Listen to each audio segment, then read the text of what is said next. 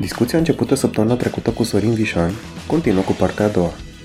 În prima parte a episodului înregistrat cu el, am povestit despre cum să construiești un business din vânzarea de software, cum fiecare perioadă are gloria ei, cum să mixezi personalitățile între echipă de succes și ne-am oprit chiar înainte ca Sorin să ne spună ce e o strategie și la ce folosește ea. Răspunsul la întrebarea asta și la multe altele în episodul de azi.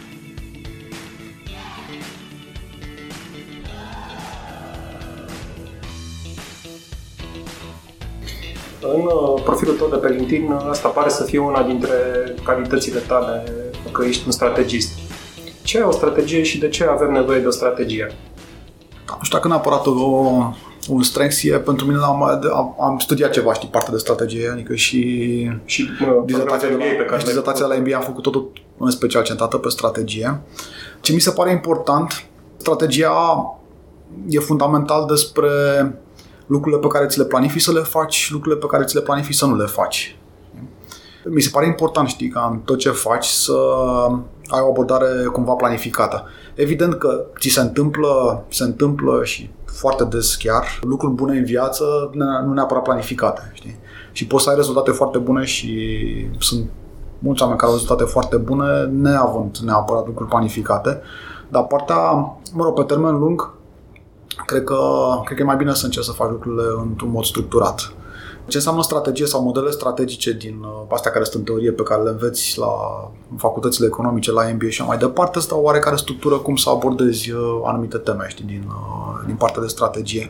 De altfel, tot timpul mi s-a părut important, știi, nu numai să am sau să avem rezultate împreună cu echipa cu care am lucrat, așa la mod absolut, dar și să avem rezultate, acele rezultate în urma unei planificări, știi, ca rezultatul unei planificări. Adică să rezultatele bune pe care le ai să nu fie neapărat o surpriză.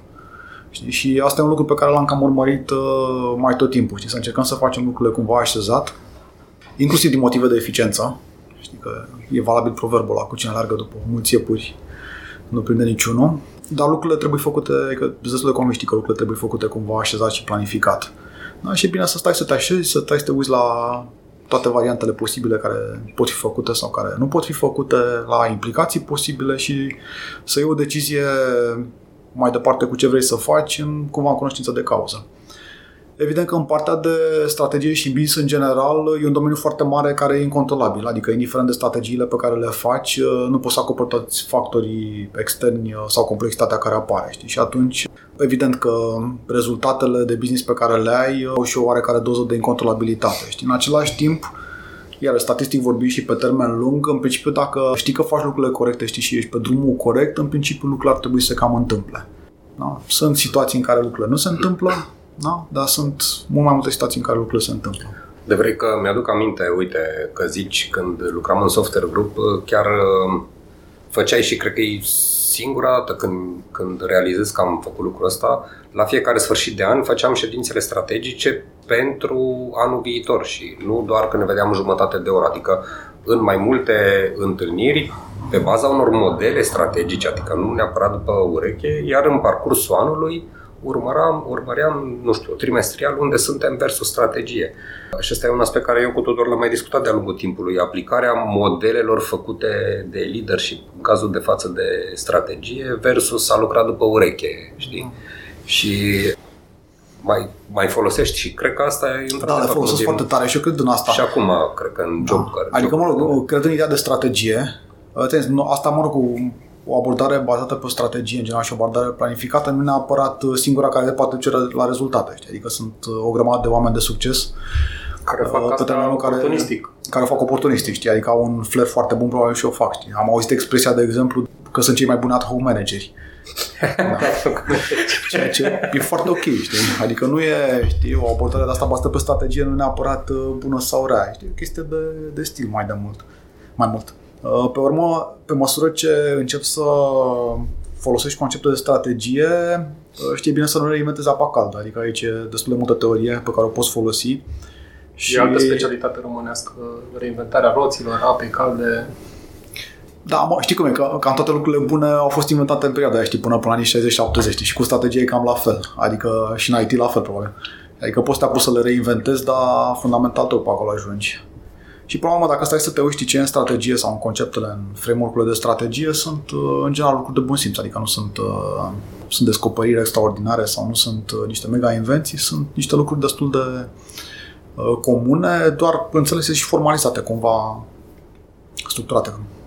Unii ar zice că cea mai importantă etapă din rezolvarea unei probleme strategice e chiar definirea problemei. Cum faci tu să definești problema? Pentru că dacă ai definit problema greșit la nivel strategic, nu poți să zici că vederea ta pe următorul an de zile o să meargă în direcția bună. Deci e clar că aia pare să fie ceva super critic. Cum faci să identifici și să definești corect problema? Ai o metodă sau mai curând fiecare situație are propriei uh, etapă de definire, să zicem așa?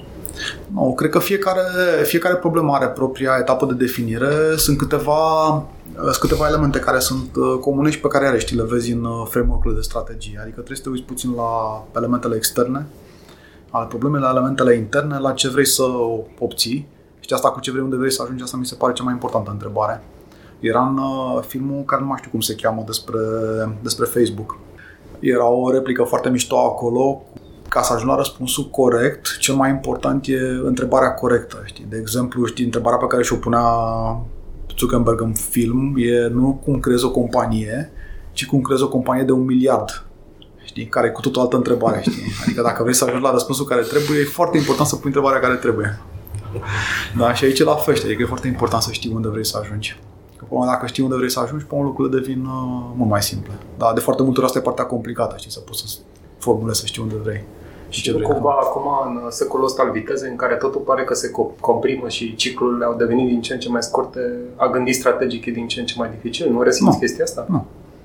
Nu, pentru că, încă o dată, dincolo de partea asta scolastică, academică a strategiei, uh, mă rog, elementele fundamentale sunt astea pe care le-am spus, știi, care ele sunt de common sense. Adică să-ți fie foarte clar ce vrei să faci, unde vrei să ajungi și ce vrei să obții, să te uiți să vezi ce te influențează să ajungi acolo, care sunt opțiunile și cum o faci. Că pe urmă împachetez asta într-o formă mai academică, mai puțin academică, mai formală sau mai puțin formală, astea sunt detalii tehnice de implementare. Da? Asta părerea mea că trebuie să gândești uh, indiferent cum, uh, da? inclusiv, mă să spune că cei care gândesc cumva sau acționează mai uh, cei pe care numeam ad hoc manager mai devreme și cred că au partea asta în cap și o simt, știi, o fac neapărat pentru că o fac conștient, dar o fac, o fac pentru că o simt. Dar nu cred că ai cum să faci altfel sau să ajungi la, la rezultate nefăcând asta. Dacă te uiți la piața de, din România, la piața de IT, zice mai mult o piață de strategi sau mai mult o piață de oportuniști sau e undeva la mijloc? Complicată întrebarea, nu știu că nu m-am gândit niciodată la asta. Cred că și și. Deci, în mod evident, dezvoltarea centrelor care, care fac servicii pentru, pentru companii din afară, în mod evident, dezvoltarea, dezvoltarea lor a fost o dezvoltare planificată. Adică faptul că piața din România a fost identificată ca o piață cu potențial pentru centre și capacitatea sa de dezvoltare a fost susținută în mod consistent pe un număr de ani, asta în mod evident avea o plan- dezvoltare planificată. Partea asta de dezvoltare ad hoc, cred că uitându-ne, dacă e să ne uităm de exemplu la numărul de companii care creează produse sau venit, cred că e destul de redusă. Asta să mă gândesc că mai degrabă știu o abordare planificată unde, unde s-a făcut. Adică noi nu avem, de exemplu, foarte multe companii făcute în România din mă rog, o idee genială la cel puțin în IT. Oportunistice până la urmă, da, dar într-adevăr centrele par a fi rezultatele unor strategii. Par, da, rezultatul unor strategii, iarăși într-un context de asta, știi, probabil că e complicat de spus care e componenta cea mai importantă. Da. Evident, știi că acum în contextul actual, de exemplu, dacă ai încercat să faci în uh, anul sau să începi la nivelul de dezvoltare actual din România, maturitatea salarii, să încerci să mai dezvolți, nu știu dacă ar mai fi posibil sau nu știu, nu dau seama. A fost o combinație de, și de context și de, și de planificare. Există o comunitate de strategi. Dacă vreau să găsesc un strateg pentru, uite, pentru Dori, unde îl găsesc? Sincer, mi se pare că nu există uh, niciun forum, să zicem, dacă, dacă Există în zona de IT forumuri de arhitectură, da? întâlniri, oameni care se întâlnesc și discută despre arhitectură. Există forumuri de hacking, da? hackatoane peste hackatoane în care developer se duc și dezvoltă tehnologii. Știi, cumva lipsește, n-am văzut, sau poate nu știu eu, știi, lipsește un nivel din ăsta mai cognitiv al pieței, știi, o zonă în care lumea să gândească, pentru că acum dacă stau ascultându-te, îmi dau seama că de fapt dezvoltarea centrelor din România nu e o inițiativă strategică locală, știi? E mai curând o inițiativă strategică de afară. Sigur, a fost susținută local de un context da. legislativ care a fost bine pus da. la punct, de niște facultăți Social. care au produs un anumit număr de, de specialiști, știi? Dar unde apare fermentul ăla al oamenilor care gândesc strategic? Foarte interesant că dacă, dacă în contextul întrebării tale, dacă consider strategia ca și o caracteristică a unui lider, dacă te uiți la alte caracteristici, există comunități. Dacă vrei să cauți, de exemplu, nu știu, coaching, că am mai vorbit de mai găsești asta. Mai găsești comunități care fac asemenea lucruri, dar întrebarea este extrem de pertinentă. Unde găsești comunități de strategii, într-adevăr? Dacă există sau... Un loc unde poate poți să găsești. Mă uit acum, știi, mulți din liderii actuali uh, sunt trecuți prin programe de MBA. Știi? Și în MBA înveți strategie. Formal, știi? Adică probabil că, mă rog, organizațional, forum, grup de lucru sau ceva de genul ăsta, probabil că nu există, știi? Și domeniul, știi, domeniul, pe de altă parte, domeniul strategiei ca atare e un domeniu destul de abstract. Adică să stăm să ieșim la bere să vorbim despre strategie, nu prea mă văd. Știi? Adică aici înveți niște concepte și pe contează foarte mult partea, partea aplicată, partea practică. Știi? Că practic asta vezi până la urmă. Nu vezi neapărat strategia ca atare. Dar, într-adevăr, o comunitate, o comunitate nu e. Nu știu în ce măsură, știi, în jurul facultăților sau facultățile ar putea agrega o structură de asta de strategie, nu știu, nu dau seama. Din păcate, feeling-ul meu, sau mă rog, sentimentul meu că în România e puțin probabil să se întâmple așa ceva, pentru că, în general, facultățile nu prea agregă, știi, de obicei apar coaching, inițiativele de coaching sau de public speaking apar aproape exclusiv în zona privată. În zona privată, da. A oamenilor care vor să strategia sau cel puțin așa văzută din afară, pare a fi ceva unde e nevoie și de experiență, adică pe lângă modelele care există în literatura de specialitate, ca să, să o ai aplicată, știi, să ai strategie aplicată. Cum... Da. Da. Dacă e să ieșim un pic uh, din zona asta și să mergem spre zona care, de care te ocupi în zilele noastre, respectiv de Big Data. Am văzut o prezentare, uh, un slide care cred că deja e celebru în industrie, în care era prezentat Big Data, ceva de genul toată lumea vorbește despre E, big data e ca nu sexul... ce înseamnă. Da, e ca sexul în liceu, știi? Toată lumea vorbește despre, dar de fapt nimeni nu, da, nu știe despre ce e vorba. Da. Ce da. faci tu acum? Faci, te ocupi de destinele Big Data și Business Intelligence ale BCR? Uh, da, destinele de Business Intelligence, cred că mai mult decât Big Data. Adică Big Data e un mijloc, nu neapărat un scop la BCR. Facem acolo tehnologii chiar extrem de avansate Adică arhitectura de management de date e, mă rog, foarte, com- foarte complexă în sens pozitiv, știi, și foarte sofisticată.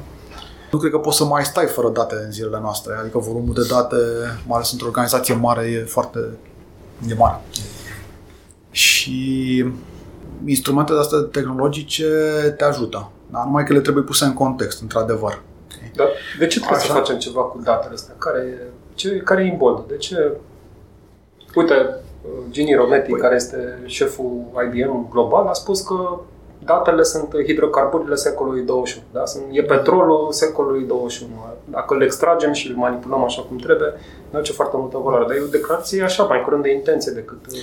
Uh, nu, știi care e ideea? Că să știi că e foarte practică discuția asta de, nu neapărat de big data ca tehnologie, dar de gestionarea volumelor mari de date. Știi? Și cred că sunt doi driver principali legate, legați de date, de gestionarea datelor. Unul e cel uh, de control, Adică pe baza datelor poți să realizezi o funcție de control.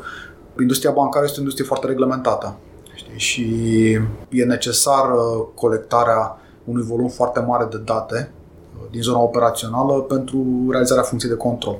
Asta trecând de faptul și că e și obligatoriu. Asta e un element. Un alt element important legat de date, datele sau utilizarea datelor te poate ajuta la eficiență. Adică poți să utilizezi date în zona de marketing, de risc și așa mai departe, pentru a fi mai eficient sau pentru a scădea costurile. Adică poți să gestionezi, să faci campanii de marketing mai eficient, să cheltuiești mai puțin bani decât dacă cheltui neutilizând datele. Suplimentar față de astea mai sunt companii care monetizează pur și simplu datele. Adică sunt exemplu astea celebre din industrie cu Netflix și Facebook, care și monetizează cumva în mod uh, direct, știi, accesul la date. Știi, pun oferirea de campanii targetate, filme targetate, adică își cresc vânzările de produse pe baza datelor. Nu cred că mai ai cum să nu folosești date astăzi. Adică sunt... Uh, Au devenit toate... un instrument de decizie pentru factorii de business? Adică ne uităm pe date și luăm decizii? Cred că e mai mult de un instrument de decizie, cred că cumva e deja, știm, parte, nu știu dacă ADN-ul e termenul corect al companiilor. E deja parte constitutivă din companii. Pur și simplu, adică așa cum nu ți-ai mai imagina o companie astăzi uh, care să funcționeze fără IT, da, tot IT-ul ăsta care, mă rog, pe care se bazează companiile de un număr de ani uh, generează date, da, pe care trebuie să le folosești. Adică nu văd cum ar exista o companie astăzi uh, care să nu mai folosească date. Pe urmă că datele astea sunt folosite sau sunt exploatate în mod electronic sau automatizat sau nu, asta ține de dimensiunea companiei, de complexitate și așa mai departe. Dar uh, o companie fără date nu cred că are cum să existe.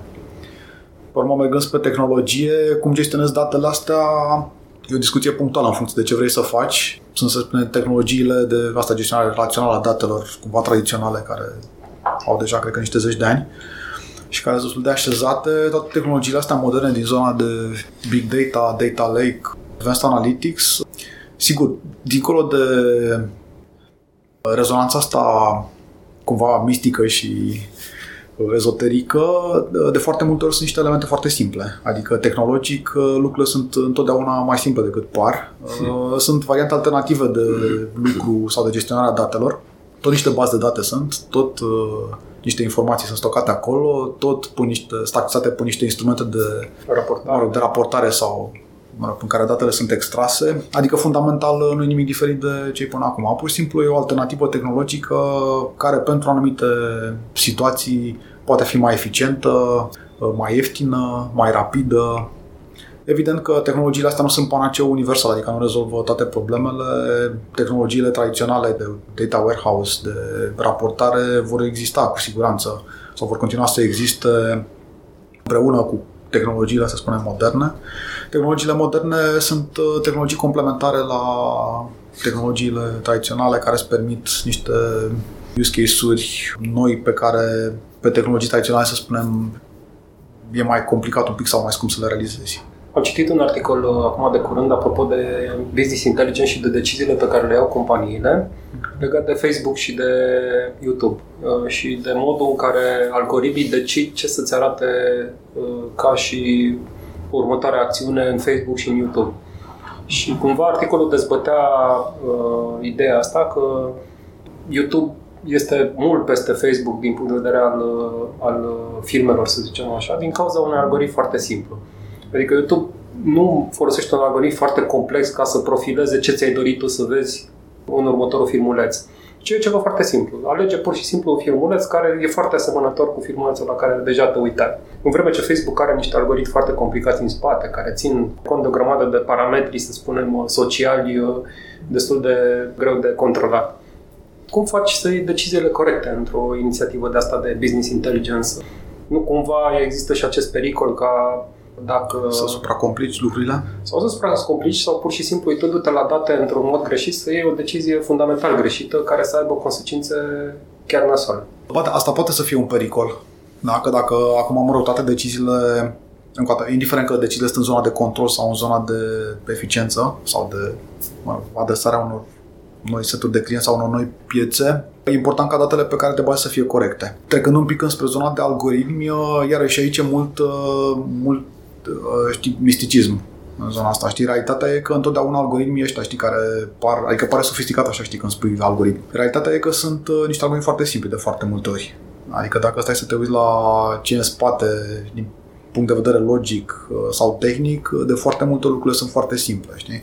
Ce e important e nu neapărat să faci algoritmi foarte complicați sau foarte complexi, ci mai degrabă să faci niște algoritmi care să fie simpli, dar eficienți. Știi? Și cam asta, de exemplu, cam asta încercăm să facem și noi la BCR. Acum, pe de o parte, să ne eficientizăm uh, foarte tare procesele pe care le facem legate de date, de prelucrare de date, în același timp să punem la dispoziție colegilor din business și clienților instrumente noi care sunt, uh, mă rog, pari inovative, de foarte multe din punct de vedere tehnologic sunt, uh, sunt foarte simple.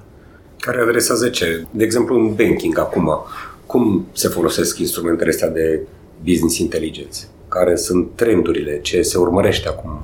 Păi sunt două zone mari în zona bancară. E partea de, mă rog, regulatorii, deci partea care vine din cerințe datorită pieței care este o piață reglementată și unde trebuie să producem foarte multe date și probabil că o să trebuiască să producem din ce în ce mai multe date, din ce în ce mai aproape de timp real, din ce în ce mai granulare. Asta e o zonă importantă. Pe zona asta, cred că driverul principal e cel legat de eficiență. Adică întrebarea e nu dacă produci date sau cum produci datele respective, ci cum produci datele respective în mod eficient. în mod evident, important să produci datele corecte, știi?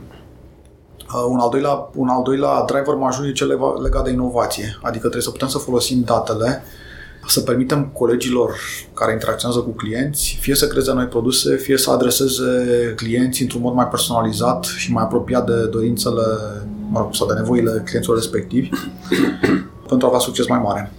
Da, și astea sunt practic driverele, driverele principale. Pe urmă, proiectele pe care le facem concret, uh, implementări de IT, urmăresc, uh, urmăresc astea două direcții principale. Da, fie în zona de eficiență, unde încercăm să facem lucrurile pe care le-am făcut și până acum, dar să le facem mai simplu și mai, mai repede și mai ieftin, sau să creăm uh, instrumente, instrumente noi. Pe urmă, unde creăm instrumente noi, în zona de, de marketing foarte mult, deci în zona legată de clienți, în zona de, în zona de risc, da? Ai petrecut, uh, ca să schimbăm un pic uh, registrul din nou, ai petrecut foarte mult timp dezvoltând piața locală de software, din pozițiile pe care le-ai ocupat. Care sunt trendurile acum în piața de software? Cum arată această piață? Mai există o piață de software în România, în primul rând?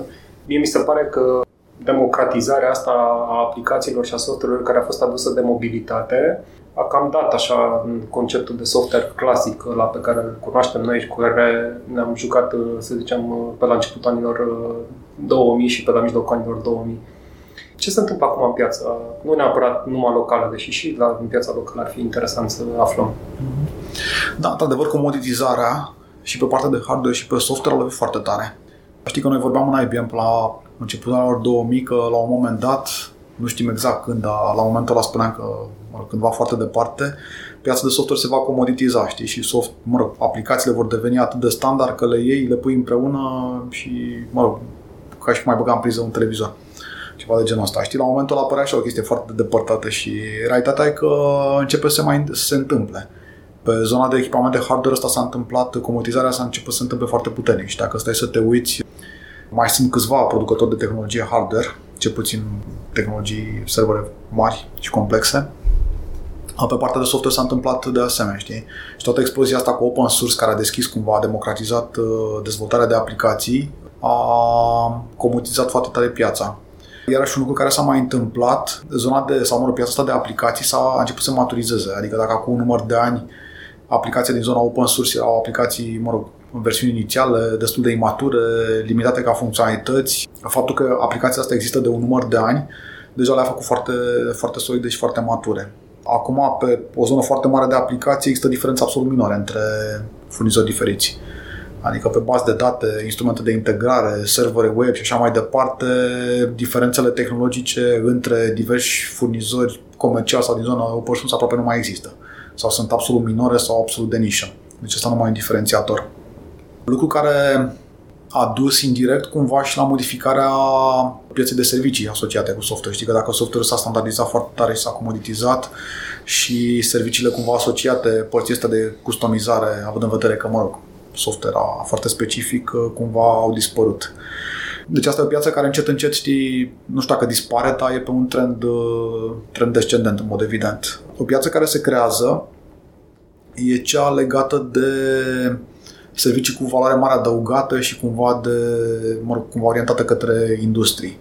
Știi, dacă stai să te uiți și în industrii, în multe industrii, nu neapărat legate de IT, sunt uh, companii care vin cu modele de business care nu reprezintă o noutate absolută în sine, dar care reprezintă, sau unde noutatea de fapt nu, nu e reprezentată neapărat de un produs genial, inovator, da? ci de fusion între mai multe industrii. Știi? Da. Dacă stai să te vezi acum, să vezi ce se întâmplă, există fusion între banking și telecom, între banking și retail, între telecom și retail, între IT și banking. Știi? Și dacă stai să te uiți modelele IT și media, că tot da. vorbim de Facebook, Google și... Sau celebrele să... din real estate și transportation, celebrele da, Uber, Uber și, și așa mai departe, da. De, de asta, știi, și zona de, mă rog, piața asta de, să zicem, servicii de IT și software de IT, cumva se mută în zona, în zona asta. Dacă stai să te uiți și în România, se întâmplă, se întâmplă cumva similar, știi? Adică sunt companiile, să zicem, tradiționale din zona de IT, sunt companii din zona de consultanță care au crescut foarte mult ultimii ani. Sunt companii din zona asta nouă care de asemenea au devenit foarte puternice. Știi, și avem exemple, câteva exemple fericite în România, WePass și și așa mai departe. Uh, da, da. da. Așa este. Adică s-a, s-a schimbat, știi? S-a transformat piața. Ca valoare absolută sau ca dimensiune, piața, în mod evident, a crescut. Știi? Avem piața cu centre de servicii, centre de outsourcing, care este foarte mare. Deci, în mod evident, piața, piața a crescut. Adică nu poți să spui că e o piață care dispare sau scade, pentru că în mod obiectiv, da, piața crește. Dar s-a transformat. Dar este cu totul o altă piață decât cea de acum, chiar și acum 5 ani, 10 ani.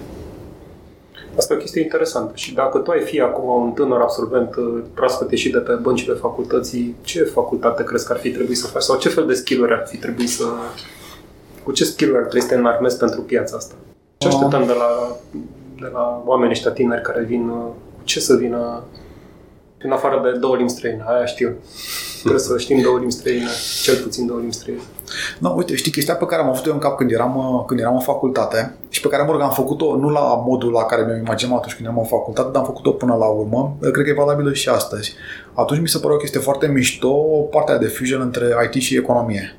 Știi, adică IT-ul era interesant, știi, așa, știi, mișto să stai să programezi, să faci chestii sofisticate, dar îți trebuie și partea cealaltă, adică trebuie să poți să răspunzi la întrebarea de ce le faci. Știi? Și aici, știi, puțină viziune asta pe care ți-o dă sau ți-o dau niște studii din zona de economie, mă, strategie, că tot ziceai, asta vine din zona asta de, de, de economie, știi, de studii economice. Deci amestecul ăsta, știi, de studii între IT, economie, telecom, economie, mm-hmm. economie tot ce înseamnă, știi, și management, și strategie, și financiar bancar, da?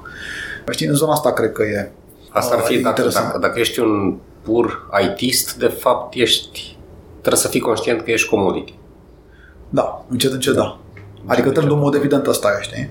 Da. Adică trebuie să poți să te reinventezi și cred că e destul de complicat să te reinventezi pe un singur domeniu, că după cum spuneam, știi, e greu să mai inventezi acum lucruri foarte, mă, elemente noi. Da. Cam ce era de inventat s-a cam inventat până acum. Știi? Acum discuția nu mai degrabă, nu e neapărat să inventezi lucruri noi, ci cum combini într-un mod nou lucruri care există. Pe urmă, pe zona de software de companii, dacă stai să te uiți, multe din companii se dezvoltă acum, nu se mai dezvoltă făcând cercetare fundamentală, ci făcând uh, achiziții de diverse startup-uri, startup-uri care, care au făcut dinamice, știi, și mai degrabă se ocupă cu integrarea. Pur și simplu, pentru că ajungi la, ai nevoie de o viteză și de un timp de venit pe piață cu lucruri noi pe care nu mai ai.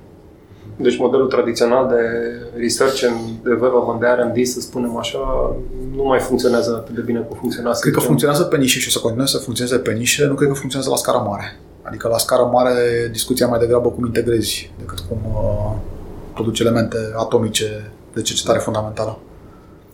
Ce face Sorin Vișan în timpul liber? Am auzit că zboară. Da. Eu eram sub impresia că zboară cu planorul, dar s-ar putea să mă fi înșelat că am văzut și eu elice. Nu zbor cu planorul, nu? Știi, orice avion la care se oprește motorul devine planor. deci ai zburat și cu planorul atunci? da, tehnic, tehnic nu, practic da. Știi că în școală râdeam cu, cu niște prieteni, știi, în școala, cât faci școala de zbor, uh, zbor mai mult fără motor decât cu motor, știi? Caz celebru din Statele Unite, când au trecut de la sistemul imperial la sistemul metric în aviație, niște băieți la o cursă comercială au calculat greșit cantitatea de combustibil și au rămas, fără, au rămas fără gaz. Și culmea, marele noroc a fost că pilotul avionului, era un avion de linie, în timpul liber era pasionat de, de, planora, de planare.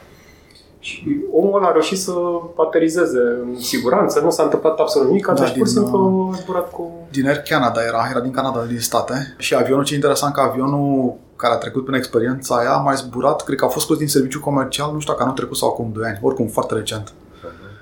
Da, experiența. Uh, da, zbor, din păcate nu cât de mult mi-aș dori. Știi, uite, mă uitam într-o, cred că am văzut în revista, nu mai știu că KLM sau, nu mai am aminte, uh, pe revistă din asta pe care o găsești în avioane, uh, apropo de jobul ideal, la care evident că nu o să ajung niciodată, dar regele Olandei e pilot comercial și are licență comercială valabilă și zboară, nu știu, o dată de două ori pe lună sau nu știu când zboară și să-ți mențină licența.